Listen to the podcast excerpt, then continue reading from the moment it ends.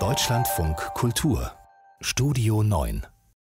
Corona hat unser Leben verändert. Wir haben belastende, aber auch positive Erfahrungen gemacht. Manches werden wir beibehalten. Wir haben einige Prominente gefragt, was bleibt für sie anders? Mein Name ist Alexander Garcia Düttmann, ich lehre an der Universität der Künste in Berlin.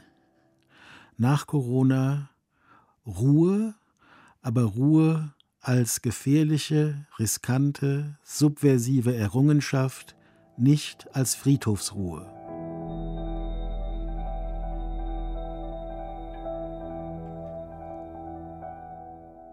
Alexander Garcia Düttmann war das in unserer Reihe Corona, was bleibt anders? Und diesen Themenschwerpunkt, alle Teile, Interviews, Töne, die finden Sie bei uns im Netz und in unserer App D L F Audiothek. Und wir haben auch via Insta und Facebook Reaktionen unserer Hörerinnen bekommen, was sich bei ihnen durch Corona verändert hat. Einer zum Beispiel, der war Türsteher in einer Disco, arbeitet jetzt als Pfleger. Eine Frau hat sich Hühner angeschafft. Andere freuen sich, dass es mehr Videokonferenzen und weniger Inlandsflüge gibt. Und äh, viele sagen auch, sie finden gut, dass die Politik mehr auf die Wissenschaft hört. So nur einige Beispiele.